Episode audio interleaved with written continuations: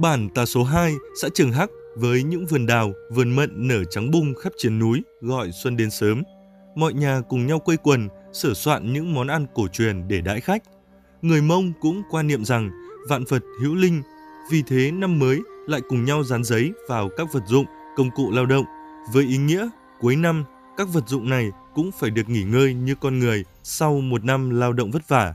Anh Mùa A Hạng ở bản Tà số 2, xã Trường Hắc chia sẻ.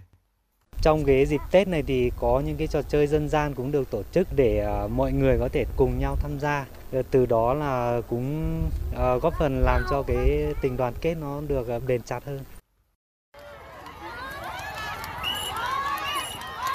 Ngày Tết cũng là dịp để người Mông vui chơi sau một năm lao động vất vả.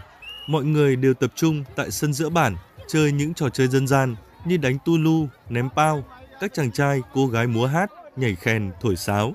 Nét văn hóa truyền thống độc đáo này ngày càng thu hút đông đảo người dân và du khách tới khám phá. Anh Đặng Anh Tú, tới từ tỉnh Hà Tĩnh, hào hứng nói.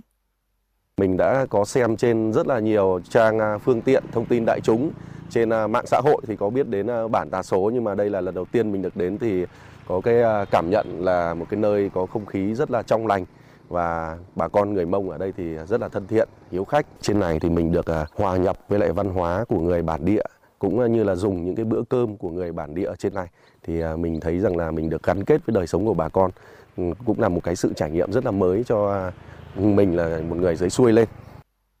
Bản Tà số 2, xã Trường Hắc được huyện Mộc Châu chọn làm điểm để phát triển du lịch cộng đồng dân tộc Mông.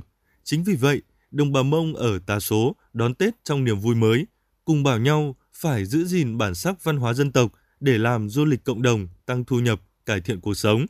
Anh Mùa Alu, bản tòa Số 2, xã Trường Hắc nói.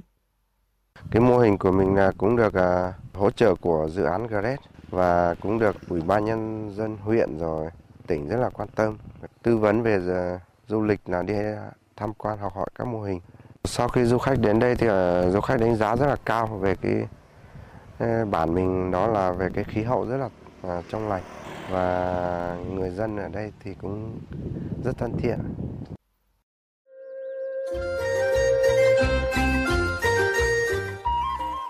Những năm gần đây, diện mạo bản Tà Số, xã Trường Hắc, huyện Mộc Châu ngày càng khởi sắc.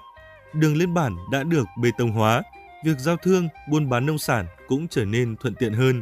Du lịch cộng đồng phát triển, nhiều du khách trong nước và quốc tế đã đến tham quan trải nghiệm, nên kinh tế của bản cũng có bước phát triển mới.